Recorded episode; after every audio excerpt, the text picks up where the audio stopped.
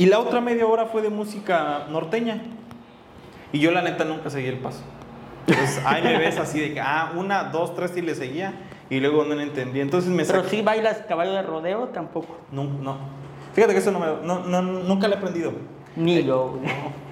Creo que no, no es lo Estamos bien, ¿no? Estamos bien. Tres. Dos, uno, acción, o como se dice, Q. Hola a todos y todos, mi nombre es Andrés Domínguez, Andrés Reportero. El día de hoy estamos en un nuevo capítulo de AA, ya justos animadísimos, la verdad, y traumadísimos con todavía este ritmo que se llama Vinicum. Vinicún, Querecún. Queremón. Queremun. Que la verdad es que antes de entrar estábamos justo volviéndolo a escuchar. Esperemos que la gente que haya visto el anterior capítulo se haya contagiado también de ese, de ese ánimo. Y que justo lo que te estaba yo diciendo, ¿no? O sea, de que me parece muy interesante porque el sureste es muy tropical, o sea, no sé, o sea, me- me- o sea, yo siempre he dicho algo muy puntual, ¿no? Que es... eh, y, y esto está chidísimo. La gente que de repente eh, me sigue en Instagram o en Facebook se va a dar cuenta. Yo en la primaria tenía un, eh, tenía un maestro que es el maestro Noé, ese sí dudo, eh, no sé si viva aún, que inclusive ese maestro le dio clases a mi mamá. Y es en la famosísima escuela Mariano Matamoros, en la Albania Alta, un respeto a la Albania Alta. Orales. Entonces, ese maestro era un maestro muy, eh, muy militar, o sea, como que con esta formación muy militar, o sea, muy, muy cerrada. Autoritario. Que eh, tenía, o sea, que imagínate, o sea, él para como entrar a la escuela, al recreo y salirse a la escuela, eh, en vez de poner chicharra o, o poner como alguna cosa más, siempre colocaba el tema de, este, ¿cómo se llama? La marcha de Zacatecas. Que vamos a poner un, que ahí nos vas a hacer el favor de la edición, vas a poner la Ah, marcha de ok, Zacatecas. vale, ahí lo vamos a Tres, poner. Dos, uno. Va. Entonces, la marcha saca, o sea, como te ves, o sea, literalmente es un himno militar. Y siempre me llamó la atención porque yo dije, si algún momento voy a ser director, o tengo la autoridad de decir, bueno, maestro, ¿qué se pone justo cuando termina la escuela? Yo siempre dije, vamos a escuchar juguito de piña. Y juguito de piña a mí se me hace una gran rola, o sea, en lo También a mí, también. Sí, o sea, es una gran, gran, gran rola. Entonces, pues nada, ahí iniciamos con eso. ¿Qué te parece, este queridísimo Andrés? ¿Cómo te fue esta semana? Cuéntanos. Creo que lleno de aventuras. A ver, cuéntame. Una, por temas laborales, pues estuve en un foro. En ese sentido, con temas algo tristes sobre el tema de las desapariciones, un poco complejos para poder abordarlo acá, por lo cual nomás se ha dicho, de paso, dicho sea de paso, pero creo que también con mucho motivado, como ya lo mencionábamos, con este podcast, porque no sé si ya viste, ya tenemos más de 300 mil vistas en TikTok con uno de los clips.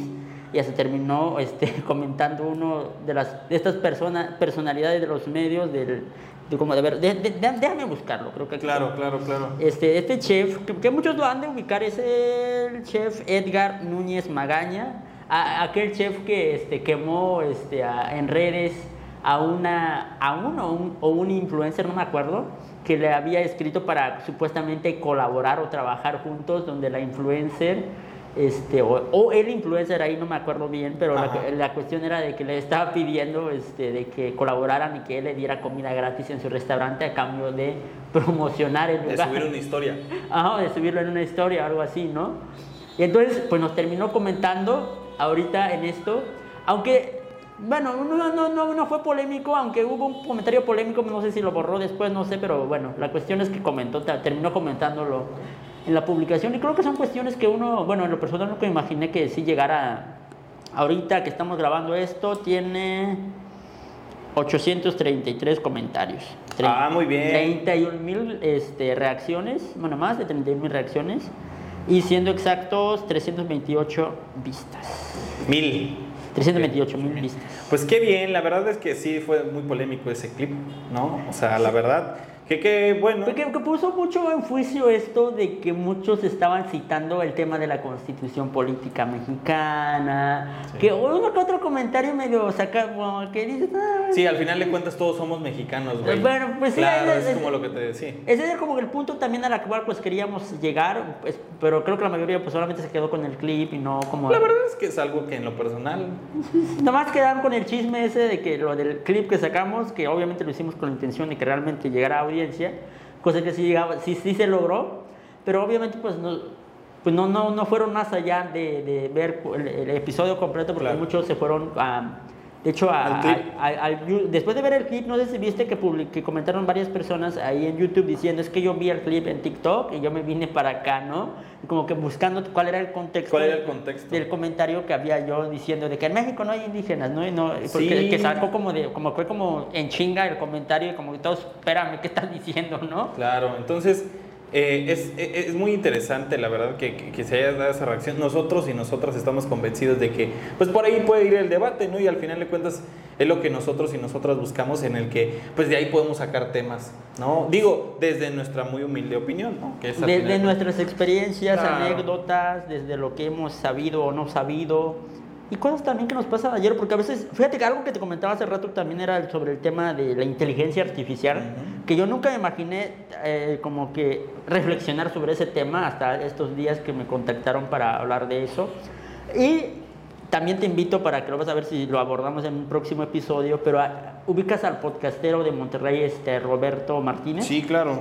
No, no lo consumo, siéndote muy sincero. Pero, lo interesante de este güey es de que grabó un episodio de su podcast de una hora, creo, con ChatGPT este, 4.0. Mm, Y comienza a dialogar con, con, con la- con esta inteligencia artificial. O, pues tenía esta interlocución de que pues, le agradece, pues cómo se... co- Obviamente lo, lo que me, lo, que me, lo que me gustó mucho de eso, ay, ay, ay, ay, espero que lo veas, era de que esta inteligencia artificial, pues es de que siempre yo no tengo sentimientos y entonces eh, ten en cuenta eso de hacer- al momento de hacerme preguntas. O sea, yo... en- y recuerdo... Ah, ¿le, le respondió eso? Ajá. Ay, estoy bien perro. Nunca, te invito a que lo veas, pero A la la cuestión era de que eh, Roberto Martínez llega, pues gracias, este chat GPT y que no sé qué, y le agradece, este, tiene la figura de una mujer, y comienzan a hablar así de temas, y, y un, un tema que me encantó mucho es de que, ¿tú cómo entiendes el arte? Le pregunta el, el podcastero este Roberto Martínez, dice, bueno, yo, no lo- yo entiendo al arte a partir de temas de épocas históricas, puedo abar- ab- abordarte en temas técnicos, puedo decirte cuáles son las obras artísticas más representativas de ciertas épocas históricas, puedo hablarte de todo lo que, todo lo que involucra arte, pero yo no puedo darte una opinión personal de cómo percibo el arte porque yo soy como inteligencia artificial, no tenemos la capacidad como, como, como la que tienen los seres vivos o los seres, las personas, de poder interpretar el arte, esa cuestión subjetiva para poder este, consumir el arte o percibir el arte. Entonces yo te puedo hablar del arte en- en- desde, lo, desde lo histórico, desde temas técnicos, desde los artistas más representativos y sus obras, pero yo no te puedo dar una, re- una respuesta tan subjetiva de qué es el arte para mí. Y por güey, wow, ¿no? Sí, ahorita que, ahorita que justo mencionabas algo, yo me acordé de este Pablo Molinari. Es un argentino que hace, que da que, por si lo ubican, da muchos datos curiosos, ¿no? O sea, Ajá.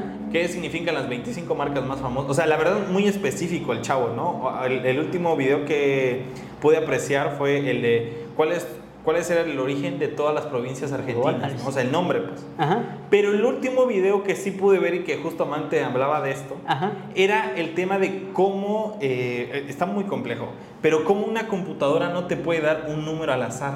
Ajá. Entonces te decía... Todo está programado. Exacto, entonces te decía, tú no puedes decirle a una computadora que te dé un número al azar porque la computadora está, eh, más o menos, porque la verdad es que sí está muy complejo, la computadora te da un número basado en ciertos números. Es decir, tú no le puedes decir, dame un número del 1 al 10, porque seguramente te dice 5.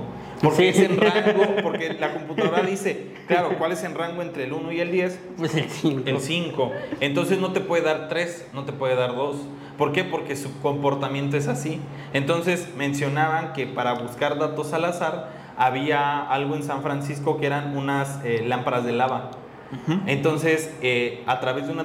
Está muy loco, pero a través de una fotografía le tomaban una foto a 100 lámparas de lava y a través de eso hacían como un número al azar y a través del número al azar llegaban al número al azar y a, y a justo este, eh, esta posibilidad de que la computadora te dé algo al azar. ¿no? Entonces, o sea, ver cómo eh, al final de cuentas está muy computarizado, pero no existe como esta libre albedrío, por decirlo así. ¿no? Y eso, fíjate que eso es el punto que resaltaba mucho este software de, con inteligencia artificial que te decía que, que tuvo este, este podcastero una interlocución así durante una hora. Y una de las preguntas que le hizo también, ¿tú crees que en un futuro llegues a sustituir mi labor que estoy haciendo como podcastero, o sea, como entrevistador? Que yo, porque yo te estoy entrevistando, pero Claro. ¿tú crees poder llegar de estar ahí, estar en mi lugar y sustituirme? Y eso fue como una pregunta para, wow, a ver qué va a responder. Y lo que dice ella, sí puedo sustituir tu labor de plantear y formular preguntas, pero no voy a tener muchas cosas que tienen los seres humanos. Es decir, yo como inteligencia artificial, todo lo técnico en una entrevista lo puedo hacer. Puedo sustituir esa parte de tu chamba, el tema técnico, Claro. pero no puedo sustituir tu carisma, tu actitud de hacer entrevista, tu, tu- esa cuestión eh, subjetiva, esa cuestión que hace humano a las entrevistas. Y es lo que decía que Orales, ¿no? No, sí está profundo, o sea, porque al final de cuentas creo que, eh, como te digo, podcast hay para aventar para arriba, entonces, pero eh, la diferenciación creo que radica en los personajes, ¿no? Ajá. Que nuevamente volvemos al tema de que el podcast, al menos yo eh, digo, y qué bueno que está este lugar, A ver, a ver. porque así me- a mí me gusta como mucho los comentarios arriesgados, la verdad, o sea, como que el tema arriesgado me gusta mucho, entonces... Sin miedo al éxito. Te decía que uno de los podcasts que a mí me gustaba mucho era Duques y Campesinos, ¿no? De Carlos Vallarta, eh, Jonás Fierro y el Coco Celis, porque como que trataban temas que eh, ahorita que los estoy volviendo a escuchar, Ajá. ¿no? O sea, de que por ejemplo este chavo de Carlos Vallarta pues es ateo, ¿no? Entonces comienza a descifrar Sí. el tema de la religión desde su perspectiva, ¿no? Entonces, Desde el humor, ¿no? no, pero, pero lo ve desde una perspectiva de qué se ha dicho de Satanás, por ejemplo. Entonces, eh, muy interesante. Hablan eh, sobre, ahor- ahorita que estoy viendo, eh, estoy escuchando uno que se llama este, Arte Picante, así le pusieron, porque estaban hablando sobre el arte contemporáneo, pero me gusta el tipo de, de, de- de estos comentarios arriesgados sobre que no van sobre la masa, o sea, es decir, no van sobre la masa, sino sobre una opinión personal, que creo que es lo, lo que rescato mucho de este podcast, ¿no? O sea, no me gusta todo lo políticamente correcto en lo personal. No, porque aparte, pues, creo que cada uno y su, por ejemplo, cada individuo y su opinión y su juicio, pues siempre tiene este carácter subjetivo, ¿no? Que se me hace muy pretencioso hablar de objetividad en ciertos, por eso mucho a veces con el tema periodístico, ¿no? El tema de la objetividad que pareciera que, porque se habla mucho, pero realmente está este cuestionamiento también, ¿no? De que real, no, es que realmente no hay una objetividad al 100, ¿no? Ujú. No, y la verdad es que no, o sea, si te pones, si te pones estricto, Ajá. nunca existió la objetividad. O sea, la objetividad al final de cuentas se puede ver en las ciencias eh, exactas, ¿no? Es lo Ajá. único que se puede. Y inclusive ya en, o sea, en aproximaciones y en cuestiones ya muy profundas, solamente son eso, aproximaciones, no son exactos. Pero eh, el tema de la objetividad se da con, con un aspecto de que eh, tú no tienes que deliberar tus prejuicios en cierto tipo de notas. Por eso lo, creo que eh, esa fue la mejor palabra que pudieron haber encontrado, ¿no? Objetividad. que es de que no dejes que tus prejuicios corrompan justamente la información que La tú estás dando. claro. Pero evidentemente se corrompe porque eh, desde el momento en que yo elijo qué investigar, qué tratar y qué no, pues ya tiene que ver, ¿no? Pues ya te- tiene que ver Sí. con una cuestión personal y subjetiva. Sí, porque, por ejemplo, para lo que para mí puede ser relevante, para ti no lo es. Entonces, ya des- a partir de ahí ya hay un No hay, una no hay una verdad absoluta, sobre todo en las ciencias eh, eh, sociales, ¿no? No. Y ni humanísticas y todo eso, ese tema creo que no. Pero bueno, regresando al tema de la inteligencia artificial, vi este episodio que te decía porque me dio mucha curiosidad porque me hicieron una entrevista sobre un tema que nadie se, bueno, a mí nadie no se me había pasado por la mente sobre es el tema de la inteligencia artificial, qué tan incluyente es con el tema de las em, cultura, las lenguas y todo eso. Eh, por ejemplo, una investigadora, profesora investigadora de- de- del TEC de Monterrey, me, me hizo este cuestionamiento de, por- y por eso terminé viendo el podcast que te decía, era de que cuál ha sido mi experiencia usando software con inteligencia artificial. Pero la más conocida que se, se, se volvió viral es ChatGPT, que le hacías unas preguntas y te respondía y todo eso y, y normal, ¿no? Pero, no sé si has usado tú en tu caso algunas de aplicaciones de foto con inteligencia Sí, algunas de ellas. Pero no sé si te has dado cuenta que cuando metes una foto para, para subir la resolución, mejor la calidad de una foto, a mí me ha pasado de que metes una foto y te pone, bueno, en- de entrada te cambia el color de la piel. Ujú. O sea, estás moreno y te saca y te, y te sales todo blanco después de los resultados. Eso en primer lugar. Lo otro, que te cambia el color de los ojos. Ujú. Aunque se vea que tus ojos son cafés o son color oscuro, la inteligencia artificial pues, pues, son, unos, son ojos, ¿no? Son azules. Y da por hecho que son azules y te los cambia en automático. O sea, si, tú eres un, un, un güey con ojos oscu- color oscuro, piel morena, o sea, metes una foto una inteligencia, app de inteligencia artificial para mejorar la resolución de esa foto, ya sales otra Claro. versión de blanco, ojos azules.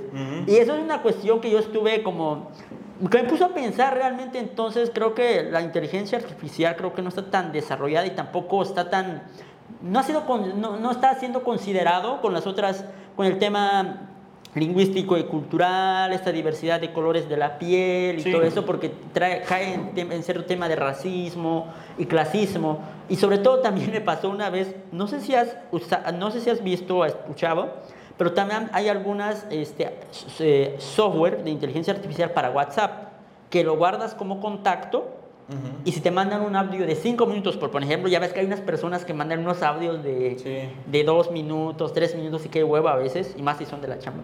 Pero si, son, si es chisme, que bien, ¿no? Pero si es de la chamba, es como que Sí, chale. si ves un chisme de 7 minutos, dice paso, paso. Nah, no quiero verlo. Pero entonces hay una inteligencia artificial que lo guardas como un contacto en WhatsApp.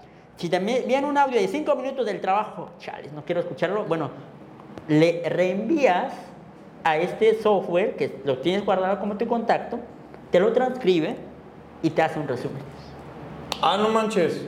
Y yo así de, órales. No me digas eso. Ah, tú lo tienes. Sí, claro. Oye, a mí me lo pasas, entonces. Te lo paso. Me va a servir. Oye, pero también te quisiera rescatar el tema del prejuicio, ¿no? O sea, de, de este tema de. Yo. yo, eh, Ajá, a ver. Evidentemente, yo siempre lo. Y, mis, y las y los estudiantes a quienes les he dado clases no me dejarán mentir.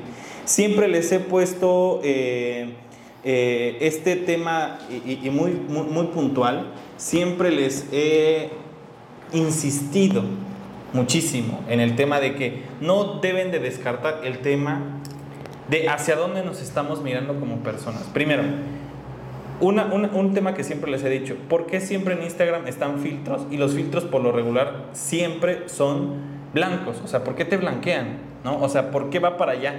Porque es el ideal, ¿no? Entonces siempre les he dicho, o sea, ¿por qué si vemos a alguien en su verdadero color lo vemos diferente? Aunque lo vemos en pre- presencialmente, o sea, decimos, ay no, pero pensé que eras más blanco, ¿no? O eras más Y- alto. O eras más alto. Pero el punto es, ¿por qué los filtros, en la mayoría de los filtros, no en todos, siempre nos están buscando blanquear, ¿no? Y, y- y yo siempre les he dicho cuando una vez estábamos hablando de que ustedes son racistas, les preguntaban ahí. Yo les preguntaba a las y los estudiantes.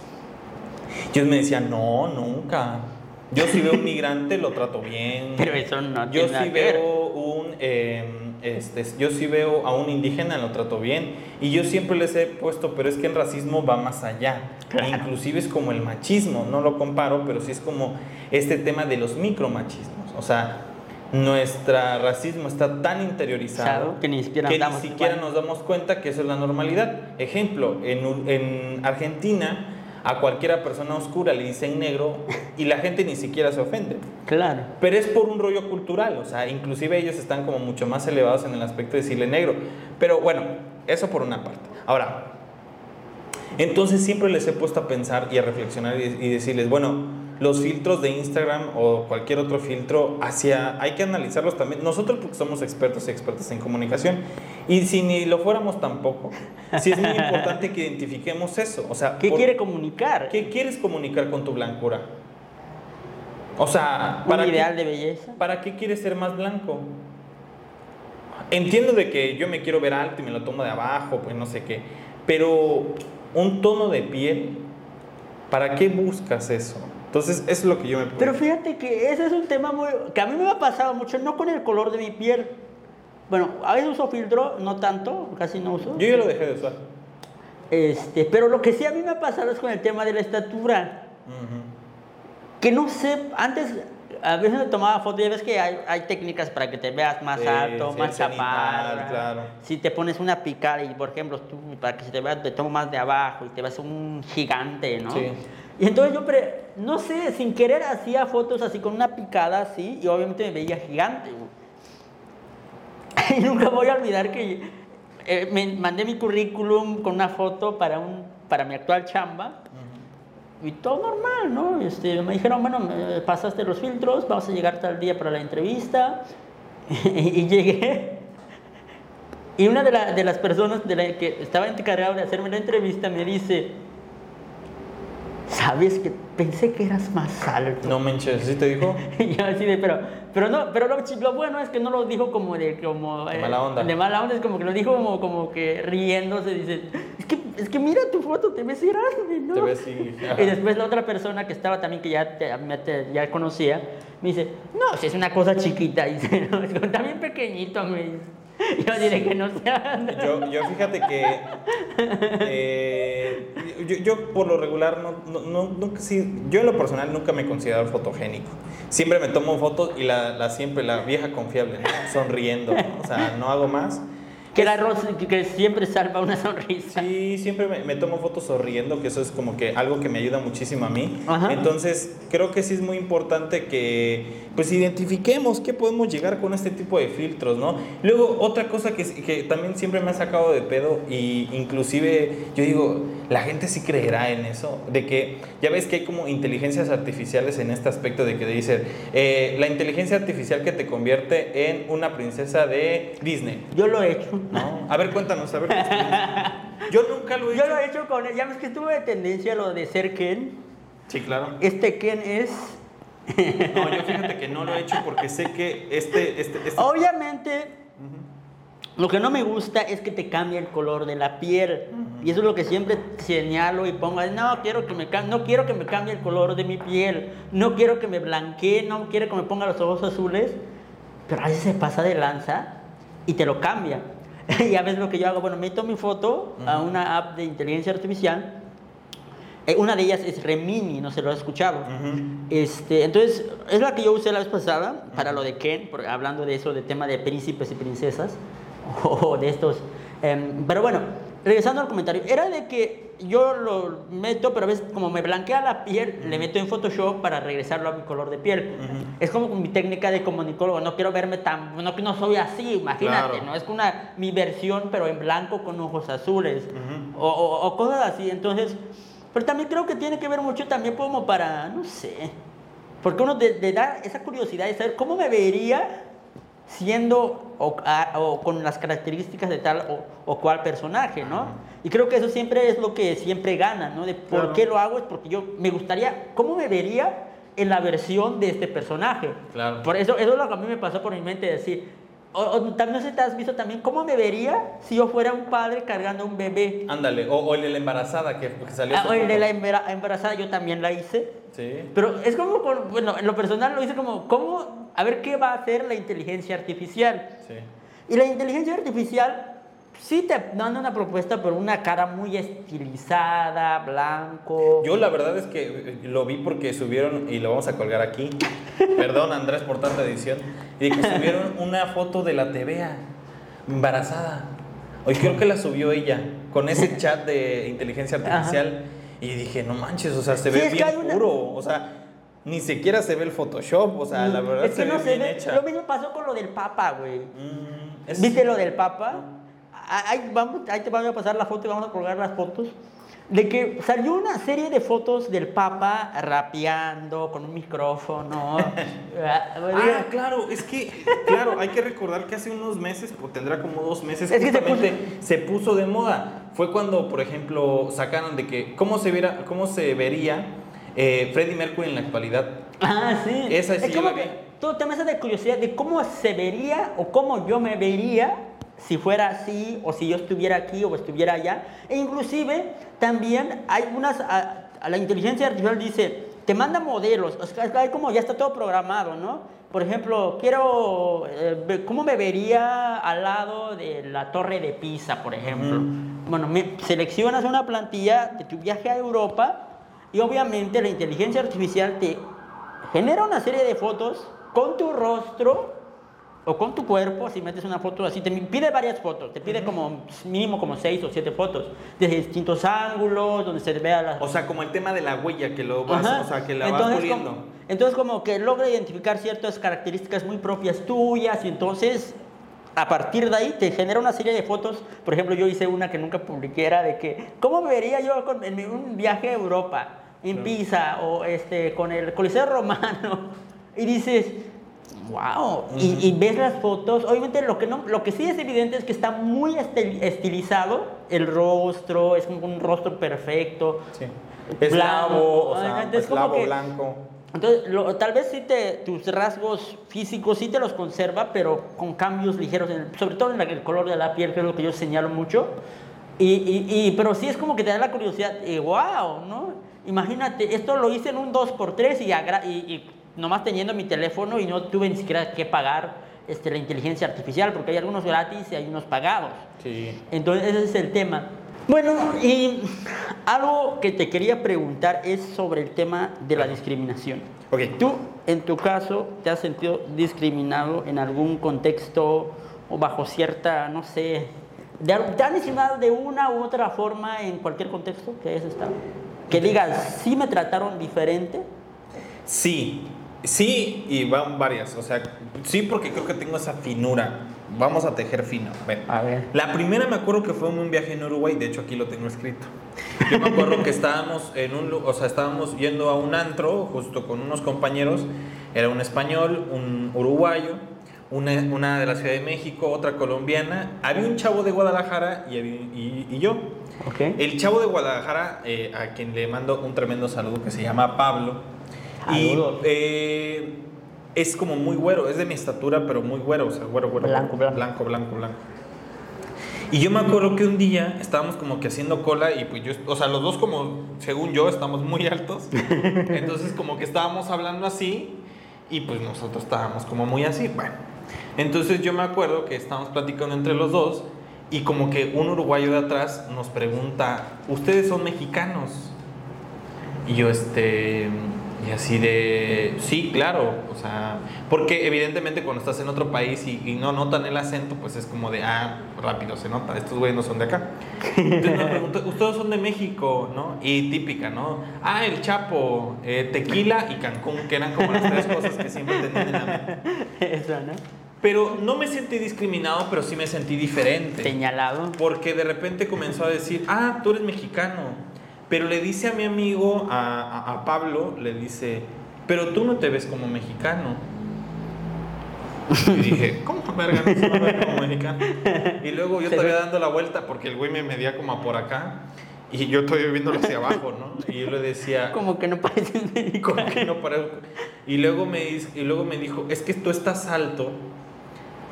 Y, no, le dijo a, a Pablo, le dijo, tú pero me dijo, tú sí pareces mexicano.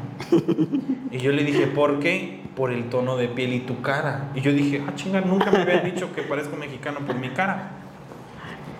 No sé qué pasó, que, o no sé si me borró el cassette en ese momento, pero no me acuerdo qué me dijo. Pero sí me sentí diferente. Porque, o sea, los dos evidentemente somos mexicanos. O sea, tanto Pablo como yo éramos mexicanos. Él de Jalisco y yo de Chiapas. Y era como de. Estaba muy de más ese comentario de decir, él, él parece mexicano y, él no. Y él no. Claro, es como lo que platicábamos del tema indígena, ¿no? Claro. Él parece indígena, pero no parece mexicano. O el típico, con el tema de los, de los indígenas, entre comillas, era de que a un indígena que, le, que hable un español perfecto y fluido dice, ¿cómo? O sea, ¿de dónde salió? Este no, no cumple con el perfil. Sí. Y de hecho, un compañero de la universidad, no voy a decir su nombre, claro. pero me lo dijo con esas palabras, de que es que tú hablas bien español. me decía, ¿y cómo aprendí? y lo, que, y lo terminó rematando diciendo cuando hizo su pregunta, ¿y cómo aprendiste a hablar español? Sí. Y yo así, güey, Pero- todo el sistema tú- educativo, pues... Pero tú lo sentiste como una discriminación. No, tal vez lo sentí más como una ignorancia, ¿sabes? En ese sentido. Pero, pero aún así va a lo mismo, ¿no? Porque uno pues tal vez no lo toma pues a pecho, pues dice, bueno, si es una ignorancia el compañero. Pero también tiene que ver con este tema de lo, o sea, de la diferenciación. Yo sí te voy a decir una cosa que, Ujú. que no sé eh, en lo personal y que creo que sí tiene que ver con un tema. Yo antes cuando agarraba colectivo siempre me conflictuaba y Ajá. de hecho me sigo conflictuando, ¿no? Porque pues cuando tú te vas adelante, justamente hablando del transporte público, eso nos hubiera faltado. A ver, lo que te falta, a ver. que o sea me ha tocado inclusive veces en el que el único lugar en el que vas hay espacio es adelante Ajá. entonces como hay esta arbitrari- arbitrariedad en Ujú. el poder subirte pues la verdad siéndote muy sincero pues se sube el primero que llega a mi Claro. O sea si tú estás hasta allá y yo estoy acá y ya me quise de hecho me hice experto ya como universitario te haces experto de decir aquí va a parar como el metro ¿no? O sea, aquí- aquí va a parar, entonces yo me pongo acá y aquí nada más. Bueno. Y el punto está de que me acuerdo que siempre pasaba de que en las noches o en cualquier otro día, de repente llegaba el colectivero, eh, evidentemente todos y todas eran, todos, todos eran hombres, y que de repente decía, tú no, como hombre, pero le decía a una chava así. O que de repente estábamos así y que le daba chance a una chava para subirse. Ah, sí, eso sí. Yo en ese momento no me siento discriminado, acabe aclararlo, claro que no, pero sí siento ese tipo de diferenciación. Claro. Y qué, qué, qué, qué culero, porque la verdad es que el hombre lo hace no por un tema de, de- claro, o sea, güey, evidentemente podremos pensar así, yo lo pienso así y lo afirmo que es así. O sea, lo hacen con un tema de que, pues, no sé, o sea, quieren tener, es mejor tener a un... Que no todos, eso sí, no Claro. Me ha tocado gente que te sube a quien sea. Sí, pero ha pasado, inclusive, por ejemplo, si ven que a un vato eh, quiere subirse adelante, le ponen el seguro. Ujú. Y eso se me dice de que, qué culero, ¿no? No, y eso es como tejer fino, es lo que yo te decía. no es un tipo de discriminación, pero sí es como un de... Tú no. Y lo Estoy- hacen con un tema, digo, no porque la, en este caso no porque la mujer sea más o menos, Ujú. pero es un tema de elección del colectivero y el colectivero al final de cuentas toma esta decisión de decir, prefiero una mujer que un hombre, que también puede ser por un tema de espacio. Lo pensemos, o sea, pensemos ignorantemente, puede ser por un tema de espacio. Pero es una diferenciación. en fin. Se resume en esa diferenciación sí y no. Claro, entonces, no, como... Pero regresando al tema como tal, una, eso, no- eso no lo, casi no lo platico, pero me pasó hace un año acá en Tuxtla en un restaurante, este, ¿cómo se llamaba el pinche restaurante? No me acuerdo. Eh, ¿Por dónde estaba? Aquí por el centro, pero es que ya tiene, iniciando el año Las pasado. pichanchas. No, eh, no me acuerdo. Bueno, la cuestión es X. un eh, restaurante X aquí a, a- aquí por el Parque Central, no me acuerdo por qué, por qué rumbo, ¿no? Este, Claro. venía un amigo este, de Tabasco y digo, pues yo te invito a comer, vamos a comer a tal lugar, ¿no? Entonces no, y estuvimos buscando, ¿no? Entonces digo, "Ah, ahora entramos acá, ¿no? Me agradó el lugar, nunca, un lugar que nunca había ido. Era, era la primera vez. Y este, entramos este, a desayunar en la mañana, era, entramos a desayunar. Y todo normal, yo pedí la mesa y todo, ¿no? Porque yo iba a invitar al, al- al amigo. Y con, desayunamos, todo normal y, todo bien, ¿no? Eh, al final pedí yo la cuenta, trajeron la cuenta y a quién quieres que le entregaron la cuenta? Sí. A mi amigo, A tu amigo. Que, porque era piel blanca, Sí. este, no... Sí, hay un tema también de género, ¿no? O sea, sí, yo lo he visto muy marcado, ¿no? Porque yo sí soy como muy abierto en el aspecto de que si una mujer te Pero en invita- este caso era un amigo, ¿no? Claro, si una mujer te invita, a mí, me- a mí me han invitado eh, mujeres, amigas, mi mamá inclusive, oye, vamos a comer, vamos a desayunar. Y para mí, y justo lo platicaba con una amiga a la cual quiero mucho, y que me decía, no dejes que ella pague, no dejes que tú pagues la cuenta, que Ajá. ella la pague. Y yo le dije, yo desde que tengo eso de memoria, pues también tiene que ver con un tema de crianza. Yo fui criada en Claro. un matriarcado, no en un patriarcado. Ah. Entonces, mi mamá siempre nos dijo, váyanse a la mitad siempre. Entonces, con mi hermana, ella invitaba una cosa y yo invitaba otra. Pero bueno, esa es otra cosa. Pero el punto es llego al lugar y, este, y como que la, la persona era una cafetería como que esperaba, ¿no? Y, y- y yo creo que ella inclusive dijo, chingue su madre, es quincena, yo te lo invito. O sea, creo que ella sí esperaba que yo se lo pagara. Por el tema de que yo de que soy hombre, creo. Ajá. Hablando de ese tema, ¿no? Pero yo sí te quisiera conminar a pensar un poquito más en el tema del racismo, ¿no? O sea, eh, y, y- y, eh, ju- justo estaba agarrando el celular porque no me acordaba de este movimiento que se llama Poder Prieto, donde está Tenoch Huerta, Carlos Vallarta, una actriz que es muy buena, que no me acuerdo su nombre. Y este, pero tú qué piensas al respecto? De hecho, tú me lo mencionabas porque... Obvio, son el- mis amigos. el, el- el- el primer capítulo, ¿te acuerdas que dijiste? Si me van a dar un papel de un actor típico, de el típico güey que es indígena, que no sé qué, que no sé qué, que no no lo quiero. Claro. Entonces, no sé tú qué opinas al respecto, Andrés. Fíjate que con el, ar- retomando el tema del colectivo Poder Prieto, que se volvió una polémica, estuvo envuelto en una polémica en el mes, durante el mes de mayo por un asunto ahí de una prenda de un integrante del colectivo y cosas así, pero bueno, ese es otro tema. Pero creo Ah, que claro, lo de Marilena, ¿no? Ajá. Sí, eso sí, sí estuvo rojo. es- estuvo fuerte. Estuvo fuerte. Pasó lo mismo, algo similar con lo que pasó con la marca Dior y Sinacantane. Eh, Fue la misma situación, solamente que la- la de este caso con el colectivo Poder Prieto sí le escalaron. Sí, sí, sí le sí. escalaron, pero bueno, es otro punto de los plagios o apropiaciones, ¿no? Pero creo que eso es un movimiento, creo que es justo, ¿no? Creo que no es un, un movimiento como que sacado de la manga, que sea como un, un invento, ¿no? Que innecesario, creo que es necesario posicionar ciertos temas en el debate público. Algo que ah, señalaban ellos, ah, se, me, se me fue ahorita el nombre, esta práctica de, por ejemplo, que hay actores ya reconocidos y de renombre en el contexto mexicano, este, de que, bueno, se habla mucho de esta representativi- representatividad y de la inclusión de, las, de, los diversos co- colores y tonos de piel. Ya ves, se me fue el nombre, pero es de esto de que, ah, bueno, quieren más representación de personas prietas o morenas, pues los pintamos, ¿no? Sí, claro. Y eso, eso a mí se me me sacó de onda porque nunca me había puesto a pensar por qué, este, bueno, ni siquiera me había percatado de que hay actores de que en algunas películas se ven más morenos que en otras. Y creo que y tiene que ver mucho de esto. Bueno, los productores dicen, bueno, es que yo quiero que esté ese actor. Es blanco, pero lo hacemos moreno, Ah. para que no nos digan que somos... Sí. Este, de hecho, racistas. tiene un nombre, no me acuerdo. Pero Sí, es que tiene un nombre que también se me fue ahorita. Es que tiene Sí. un término con la cual se les designa esta práctica de cambiar la tonalidad de piel, de hacer un moreno a una persona de piel blanca. Sí. Y tiene que ver mucho con esto. Y esa es una práctica que, que, eh, uno de los integrantes del colectivo Poder Prieto señaló. Es decir, esto no es inclusión. Esto es otra forma de, de- de mostrar que se tiene poder en los medios y que el tema de la representatividad les vale un gorro. Sí. Y, y esos, esos temas pues casi nadie lo aborda y sobre todo también yo siempre he hablado, de hecho muy, muy, muchas, muy pocas veces he hablado de esto, pero como ya te, bueno, muy- creo que algunos ya saben que participé o creo que yo te comenté a ti también de que participé en una película en el 2020, previo a pandemia prácticamente, me ofrecieron un papel sobre que me, se me hizo atractivo la propuesta porque no, era un güey que había supuestamente había viajado al otro lado y que regresa a su pueblo con muchas cosas de la droga y con muchas otras ideas más modernas, por así decirlo. Pero que me puso a pensar realmente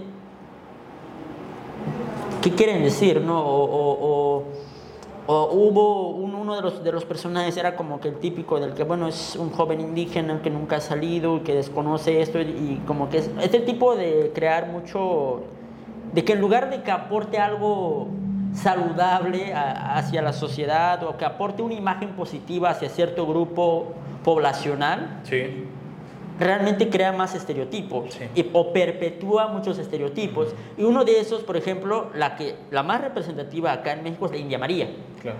A muchos, a la India María, a mí también me cagan de la risa. Veo, he visto sus películas, la mayoría de sus películas lo he visto, pero la India María creo que es un claro ejemplo de lo que ya no se debe de hacer, porque perpetuó tanto la, la imagen de que una de todas las Marías, de que son ignorantes, de que son torpes, de que son como... Prácticamente todos creen que por ser mujer indígena, como se les se denomina, es como la India María. Sí. Y eso creo que también tiene que ver mucho este movimiento, ah, movimiento este, o colectivo antirracial, ¿no? Sí. no, y, que creo que es muy interesante lo que tú borras y qué bueno que llegamos al punto porque, mira, yo te estoy siendo sincero, que la India María se, se, se ¿cómo se dice? Se, se perpetúa por su espontaneidad, digo, o sea, todo lo hace desde la inocencia, todo lo hace desde la ocurrencia y nada desde la inteligencia, ¿no? Hasta salió como converso. Pero sí, claro, es de que fue buena para el humor y para la comedia, eso nadie lo pone en duda. Pero el tema es cómo ejerció esa comedia. Claro. Porque qué tantas cosas nos dice la India María con sus acciones. Decir, soy india, ¿no?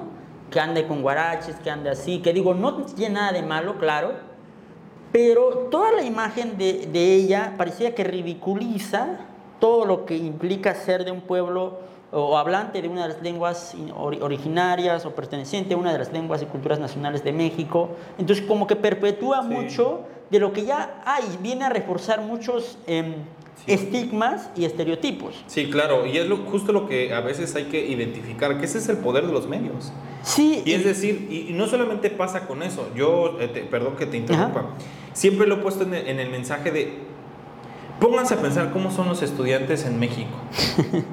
y de repente, eso es un ejercicio que hago con las y los estudiantes. Y les digo, si ustedes buscan 10, 10 eh, notas sobre qué están pensando de los estudiantes, una de esas notas es positiva. Las otras nueve son bloqueos que necesitan más pago en Chiapas. que no sé qué, que no sé qué, que no sé qué. Entonces, la imagen del estudiante, y sobre todo el normalista, pero del estudiante. Ah, de los normalistas sí tiene, está tiene, cabrón. Tiene que ver con un rollo de que, ah, son bien revoltosos, son, eh, no, no les ajusta con nada. Nada les embona. Nada les embona, pero nunca nos hemos puesto a pensar que son los únicos que saben lo que quieren. Están conscientes de la y, Exacto, y es este rollo de decir, bueno, quieren más, puta, todo el mundo quiere más. Claro, pero muy pocos existen. O sea, puta, todo el mundo quiere más, todo el mundo quiere y es decir, hay que guardar las formas. Entiendo que hay que guardar las formas, pero no le vas a decir a un hijo campesino de San Andrés Larrainzar que venga acá y que tenga paciencia porque su gobierno se lo va a solucionar. Ejemplo. Pero el punto es, si tú te autoascribes, y, eso por una parte, ahora no metamos el tema de Yotzinapa. O sea, es otro, eso es otro. ¿Cómo al estudiante al final de cuentas se le rompe este paradigma del chavo que está siendo iluminado, que es una fuente para nuestro futuro, a un estudiante que se ha vuelto revoltoso del sur marginal? Y, que creo eso, eso se me hace, y, que se perpetúa, porque tú pues si soy estudiante, ¿de dónde? De la UNACH. Ah, pero si eres un estudiante, ¿de dónde? De la normal eh, ya te ven como que... Cuidado. Cuidado, como, como, como, si fuera un malandro. Y la verdad es que no, o sea, todos estamos por pero, Pero en los medios ha creado esa figura misteriosa, eh, muy para, este, ¿cómo se dice? Estereotipada, estigmatizada. entonces tú, sí, porque todos llegamos a pensar desde nosotros, pero nunca llegamos a pensar en las demás personas, porque Tú puedes pensar desde tu mente citadina, pero vete a pensar a la persona que vive justo en una comunidad y que solamente está viendo el canal de las estrellas. Claro. Entonces, la única persona que va a entender sobre qué es la escuela normal eh, eh va a pensar, pues eso solamente los escucho cuando bloquean. Sí, pero fíjate que eso te abona otro ejemplo con el caso de Chamula. Ese es el mejor ejemplo también hablando de los pueblos, indistintamente de que si, si, es un pueblo originario o no, Chamula no se ha destacado mucho en los medios. Le ha llegado el reflector de los medios cuando hay un tema político, una polémica en temas políticos, temas de abuso, de violencia, de, homicidio, feminicidio. de pornografía, ¿cómo se llama? Este, Etno, etnopornografía. Etnoporno.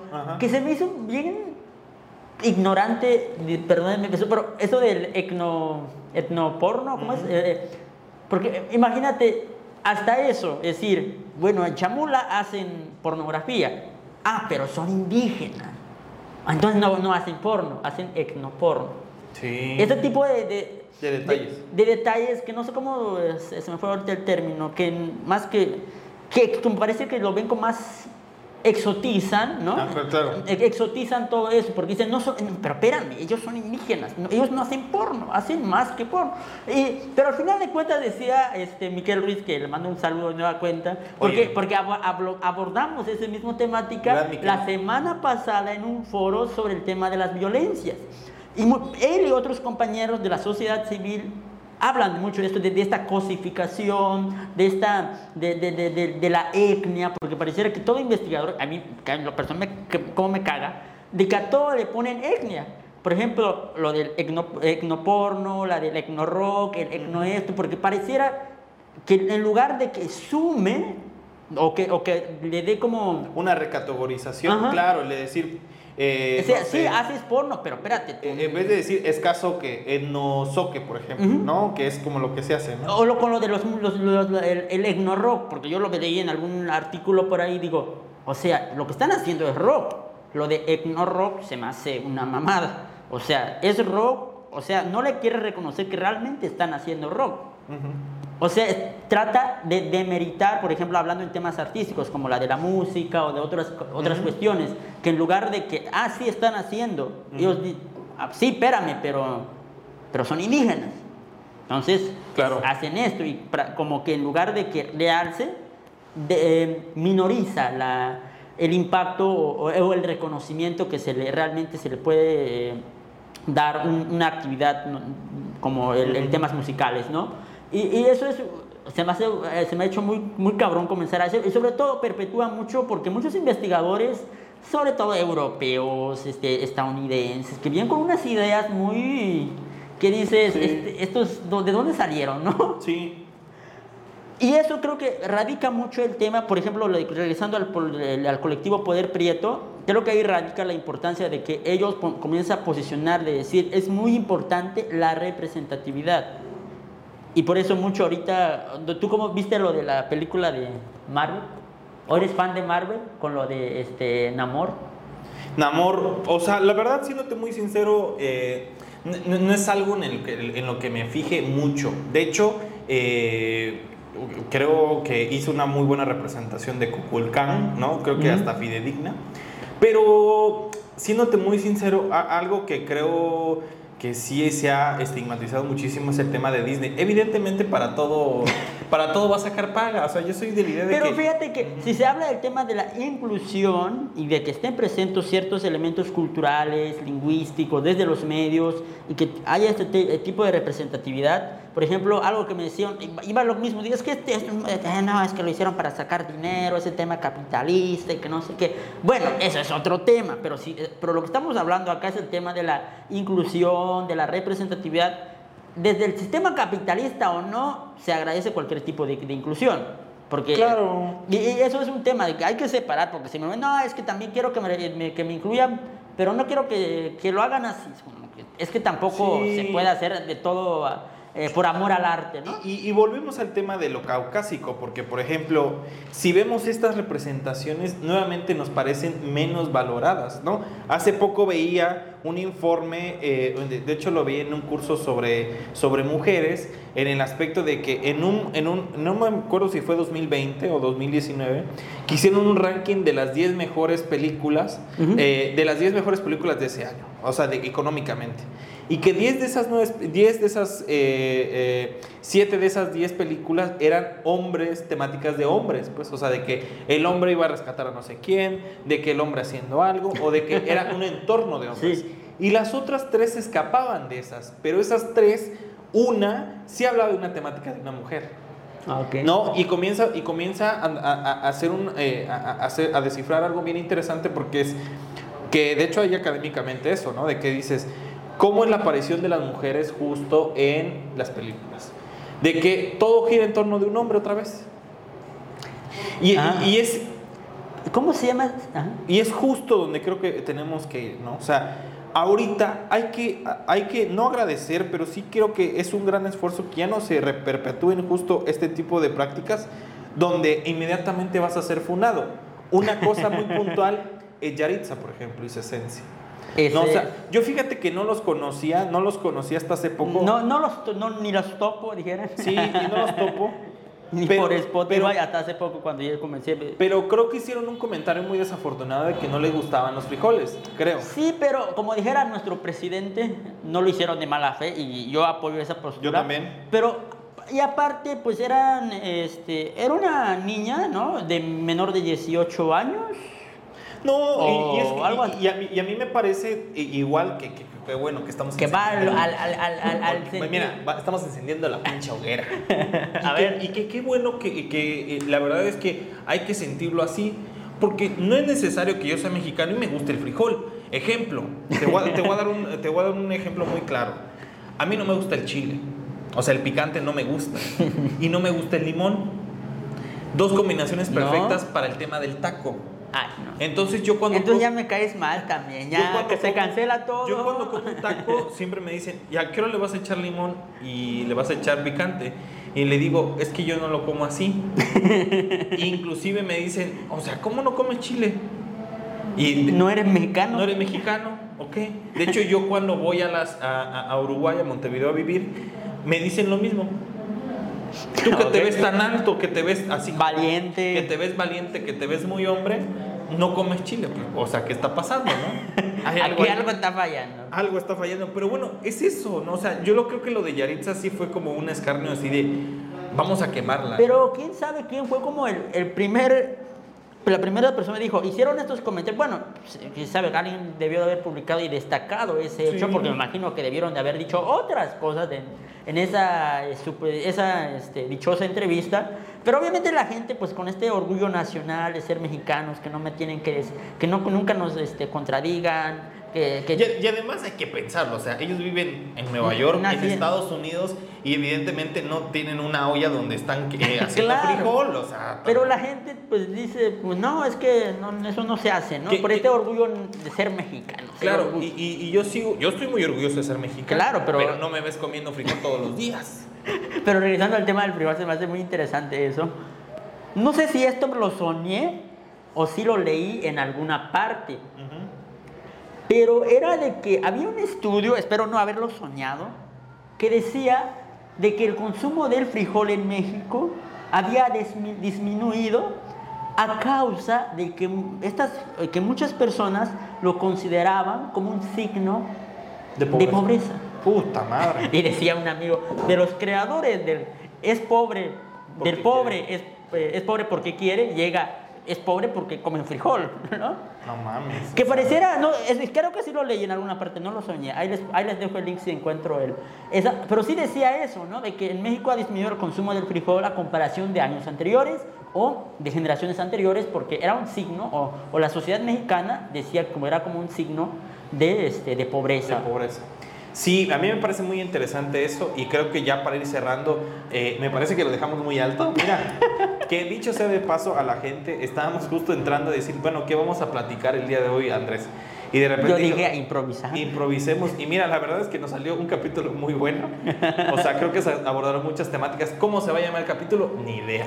Pero bueno, ya será un rollo que verá el los Andreses de Los Andreses. Pero bueno, Pero, bueno, algo que te quería decir y aprovechando que estamos en, en el mes patrio, claro. ¿para ti qué significa ser chiapaneco o ser mexicano? Puta madre. Tenemos dos minutos. Bueno, eh, mira, yo creo, eh, Yo no- est- estoy más que convencido, por ejemplo, porque tuve el privilegio de Ajá. irme fuera del país. Ok. ¿no? Irme fuera del país y que creo que reivindico mucho el tema del ser mexicano. ¿no? O sea, creo que eh, por más pendejadas que llegamos a ver, por más que la situación de la, de- de- de- del país no sea la mejor, no hay mejor lugar para vivir que tu país. O sea, yo, yo, yo- y, y yo lo veo justo con, en, una, en una ocasión que estuve en Buenos Aires y que la gente no era tan afectiva como la mexicana. Entonces yo dije, yo 100% voy a querer que mil veces esta eh, picardía, esta, este, este amor mexicano, como se llega a ver, que otro tipo de cosas, ¿no?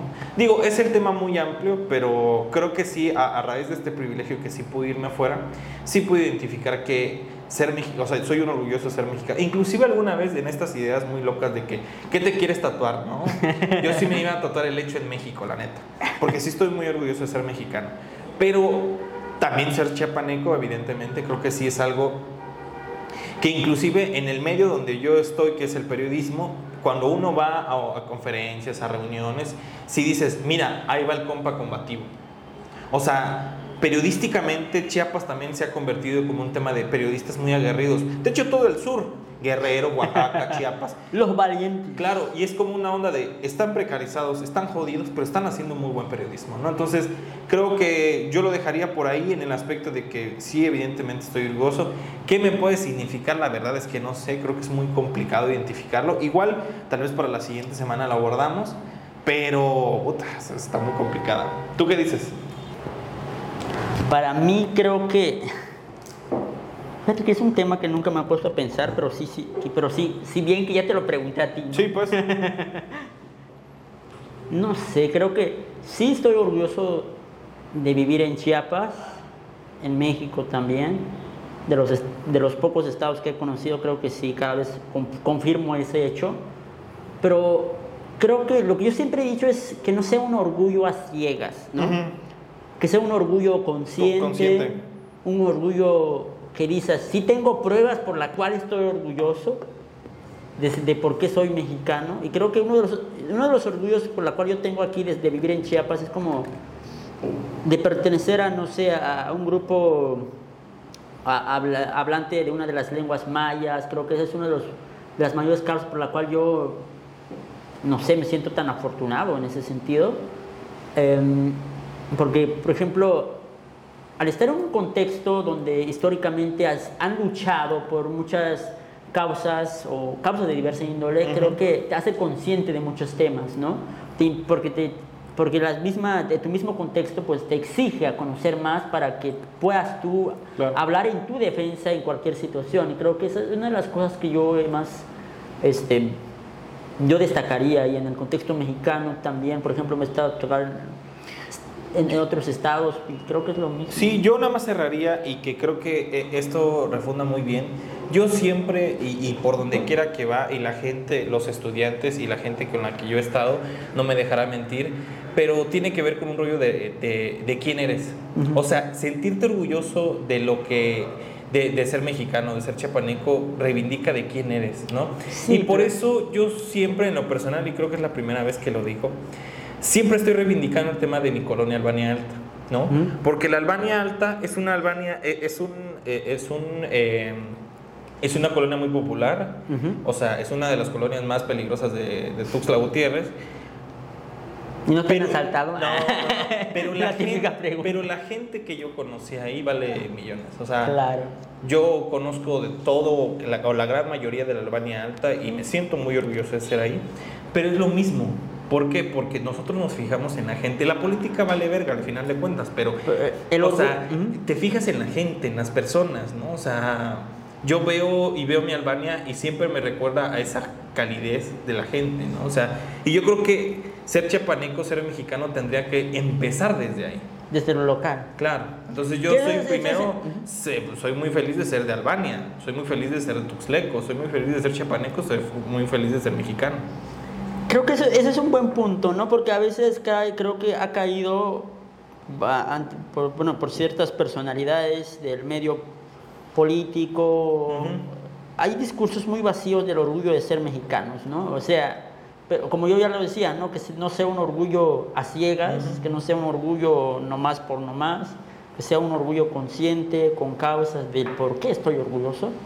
Porque si si lo más estamos orgullosos porque nos vestimos bonito o, porque la comida es bonita, sí, claro, es de la gastronomía, de la indumentaria, claro que es importante, o este típico, este típico práctica, por ejemplo, de las festividades patrias, ¿no? De que, ah, voy a vestirme de mexicano, o voy a vestirme mi hijo o mi hija de mexicana sí, con tu gorrote de medio metro, ¿no? Tu, vestido de manta blanca y tu Pero eso no es ser mexicano. Bueno, a mí, bueno, representa una época histórica de la, de la sociedad mexicana, pero no es decir, ah, me visto de mexicano, o como el típico meme, o sea, que te vistas de suizo o de europeo el resto del año, ¿qué pedo, no? O sea, ahorita como vengo vestido, pues vengo vestido como mexicano, como chiapaneco, como de sinacantano, como sea, ¿no? Sí, y, y es que justo que creo que me parece interesante que hayamos llegado a este punto porque es eh, está este discurso de los políticos de decir Chiapas es el estado más mexicano. Pero nos pongamos a reflexionar, ¿realmente los chapanecos y las chapanecas se sienten las más mexicanas y mexicanos de toda la nación? No, Yo puede- lo dudo. O sea, Puede la- que haya otro estado que diga, soy el más mexicano. Claro, o sea, por ejemplo, culturalmente es lo que dicen, la capital de México es la Ciudad de México, pero culturalmente la capital es Jalisco. Exacto, por Entonces- muchos de los elementos que identifica a México en el extranjero. Entonces es como de, yo, y, y- y- y justamente me hace este, voy a mucho eh, eh, esta, esta frase de Chiapas, el estado más mexicano, porque realmente la gente, yo, siéndote muy sincero, no es una fecha en la que yo diga, pa, o sea, se está desbordando todo, la verdad. ¿Qué has hecho un 15 tú? Por ejemplo, yo, yo, inclusive ya los últimos 15 ya me la he pasado como dormido. La verdad, yo... ¿Qué es lo más chido que has llegado a hacer un 15 aparte de dormir? Por ejemplo, me acuerdo que dentro de estas anécdotas, que bueno, de infancia, allá en mi queridísima Albania Alta, pues eh, eh, sí ha de tener como unos 10, 12, 15 años, que era muy chido porque era el momento en el que nosotros, como infancia, ¿no? De, eh, podemos jugar con juegos pirotécnicos. Entonces, eh, yo me acuerdo, me la tengo muy presente. Entonces, nosotros estábamos desde un balcón, era mi hermana, mi tía y yo, y, este, y me acuerdo que la otra bandita estaba como abajo. No me acuerdo dónde, que creo que eh, esto fue lo impresionante, que una vez mi tía, creo que aventó un pañal de mi primo, de mi prima, la avienta y le cae un güey, y literalmente digo, no manches. Luego cuando voy viendo, a mí me cae, y digo, ¿qué pedo? ¿Dónde salió un pañal? Pero a mí me gustaba muchísimo eso, porque eran las oportunidades en las que convivíamos con todos y todas. Yo recuerdo que el 15 siempre era como un día de, bueno, hoy vamos a salir a echar eh, fuegos pirotécnicos, y el siguiente día, como era desfile militar, decir, ¿qué hacíamos? Y me acuerdo que era como de, vamos a buscar un Xbox, o vamos a hacer algo, vamos al parque. Y ese era lo que nosotros jugábamos en nuestro tiempo, ¿no? O sea, digo, hace 15, 18 años, pero Ahora, Ahora me la paso durmiendo. Yo me acuerdo que el anterior era como de cenaba, comía, esperaba que dieran las 11 y si ya estaba cansado me dormía. veías el grito del presidente y a dormir. No, fíjate Ni- que no, no, ¿verdad? ya no. Chale. Creo que el último que vi, siéndote muy sincero, creo ¿Hace que, fue el- creo que fue Calderón, imagínate. O sea, Calderón fue hace dos sexenios. ¿A ti qué, qué opinas del grito, aunque ya no lo hayas presenciado últimamente? Nunca he ido a un grito.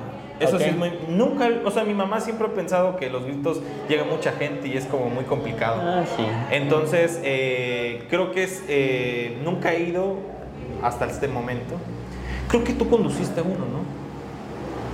Tú, Bien quemado. tú conduciste uno, ¿no? En el Canal Sí, 10. pero en el canal 10 fue en el 2021, si no mal recuerdo. Sí, creo que fue en el 2021. Sí, el 2021, porque sí, estamos en 2020, sí, hace dos años exactamente. Estuve en, en el programa del grito del 15, o Sí. sea, del- en la noche del, del 15. Estuve en, en- en- en- en el, en el, ¿cómo se dice? En el set de grabación o de- de- del canal 10.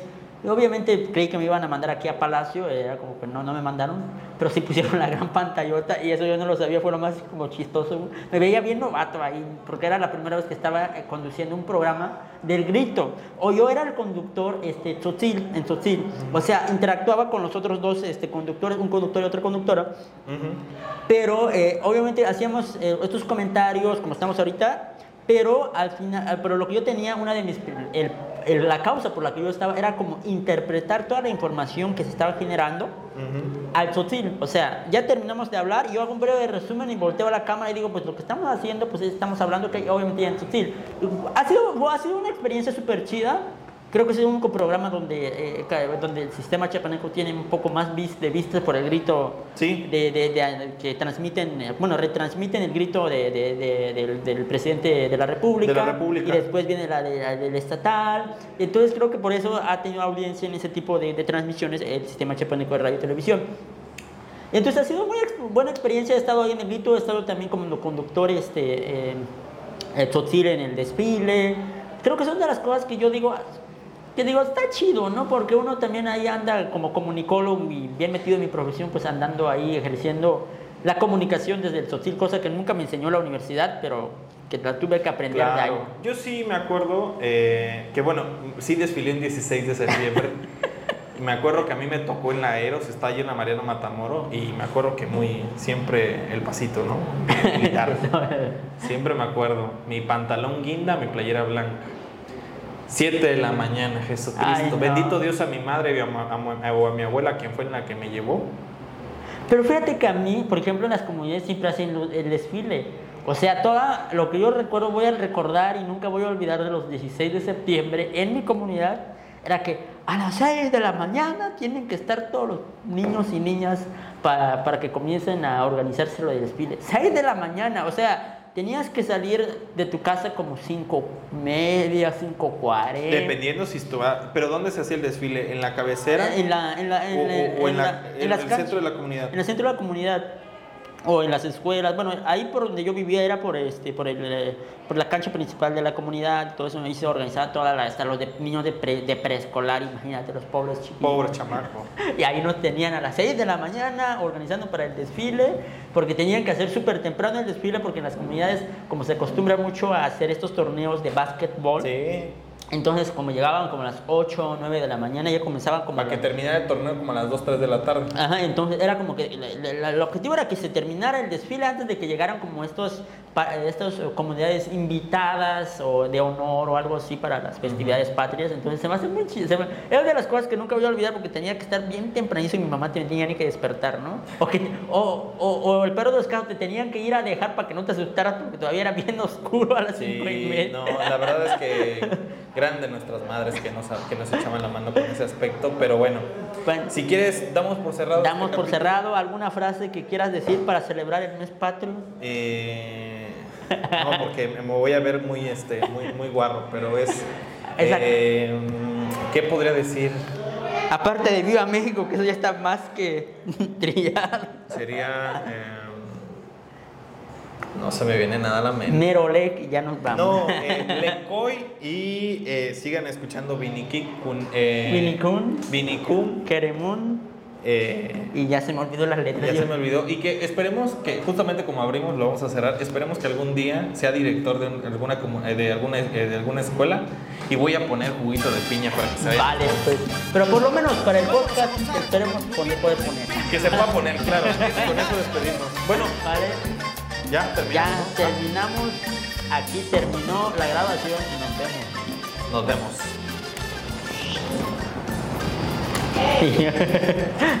Pues ya quedamos, ¿no? ya quedó. ¡Cortes!